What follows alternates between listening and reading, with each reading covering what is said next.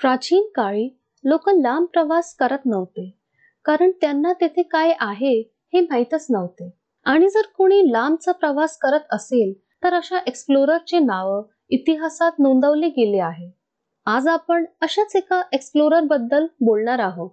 नमस्कार मित्रांनो मी दीपाली. तुमचे स्वागत करते.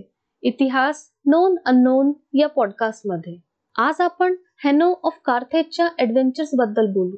हे फिफ्थ सेंचुरी बीसीचे कार्थेजियन एक्सप्लोरर होते. ते आफ्रिकेच्या वेस्ट कोस्टच्या नेव्हल एक्सप्लोरेशनसाठी ओळखले जातात. यांच्याबद्दल ओरिजिनली फिनिशियन स्टोन टॅबलेटवर लिहिलेले होते. पण वन फोर्टी सिक्स बीसी मध्ये रोमन आणि कार्थेज यांच्या युद्धात ते कुठेतरी हरवले होते. हे चांगलं आहे की त्यांच्याबद्दल ग्रीक भाषांतर देखील होते ज्याला द पेरिप्लस ऑफ हेनो म्हणतात. अकॉर्डिंग टू दॅट हेनो एका एक्सपेडिशनवर गेले होते.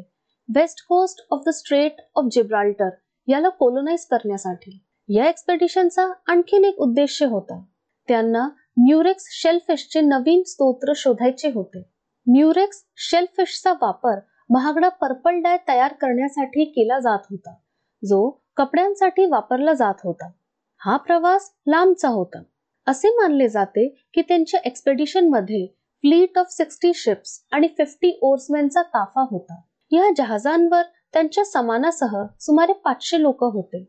या शिप्सनी स्ट्रेट ऑफ जिब्राल्टर क्रॉस केले होते. असे म्हणतात की हेनो आफ्रिकन किनाऱ्याजवळच राहिले असावे आणि तेथूनच वेस्टकडे गेले असावे.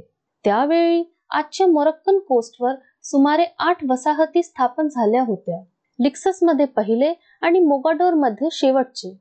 नंतर हेनो सेनेगल नदी मार्गे पुढे गेले होते.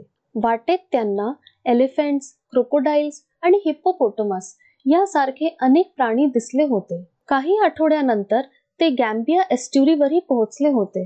हेनो माउंट काकुलिमा जो प्रेझेंट डे गिनी मध्ये आहे इथे पण आले होते.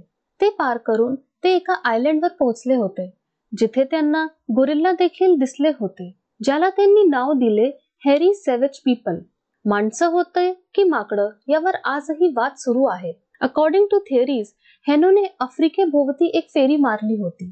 कारण ग्रीक वर्ड पेरिप्लस म्हणजे circumnavigation Hanno Cape of Good होपच्या मार्गाने कार्थेजला परतले होते. पण ग्रीक हिस्टोरियन हिरोडॉटस यांचा असा विश्वास होता की हेनोने आफ्रिकेभोवती फेरी केलीच नव्हती. हेनो माउंट कॅमेरून वर गेले असावे असे मानले जाते. अनेक लोकांचा असाही विश्वास आहे की ते माउंट कॅमेरून पेक्षाही पुढे गेले असावेत.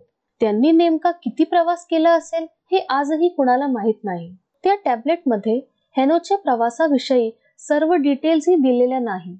कदाचित त्यांचे अनेक डिस्कवरीज आजही गुपित आहेत. जाणून घ्या आणखीन एक्सप्लोरेशनबद्दल आगामी एपिसोड्समध्ये. तोपर्यंत जुळले रहा. इतिहास नोन अननोन या पॉडकास्ट सोबत. हे पॉडकास्ट हिंदीमध्ये पण ऐकू शकता. इतिहास नोन अननोन हिंदी.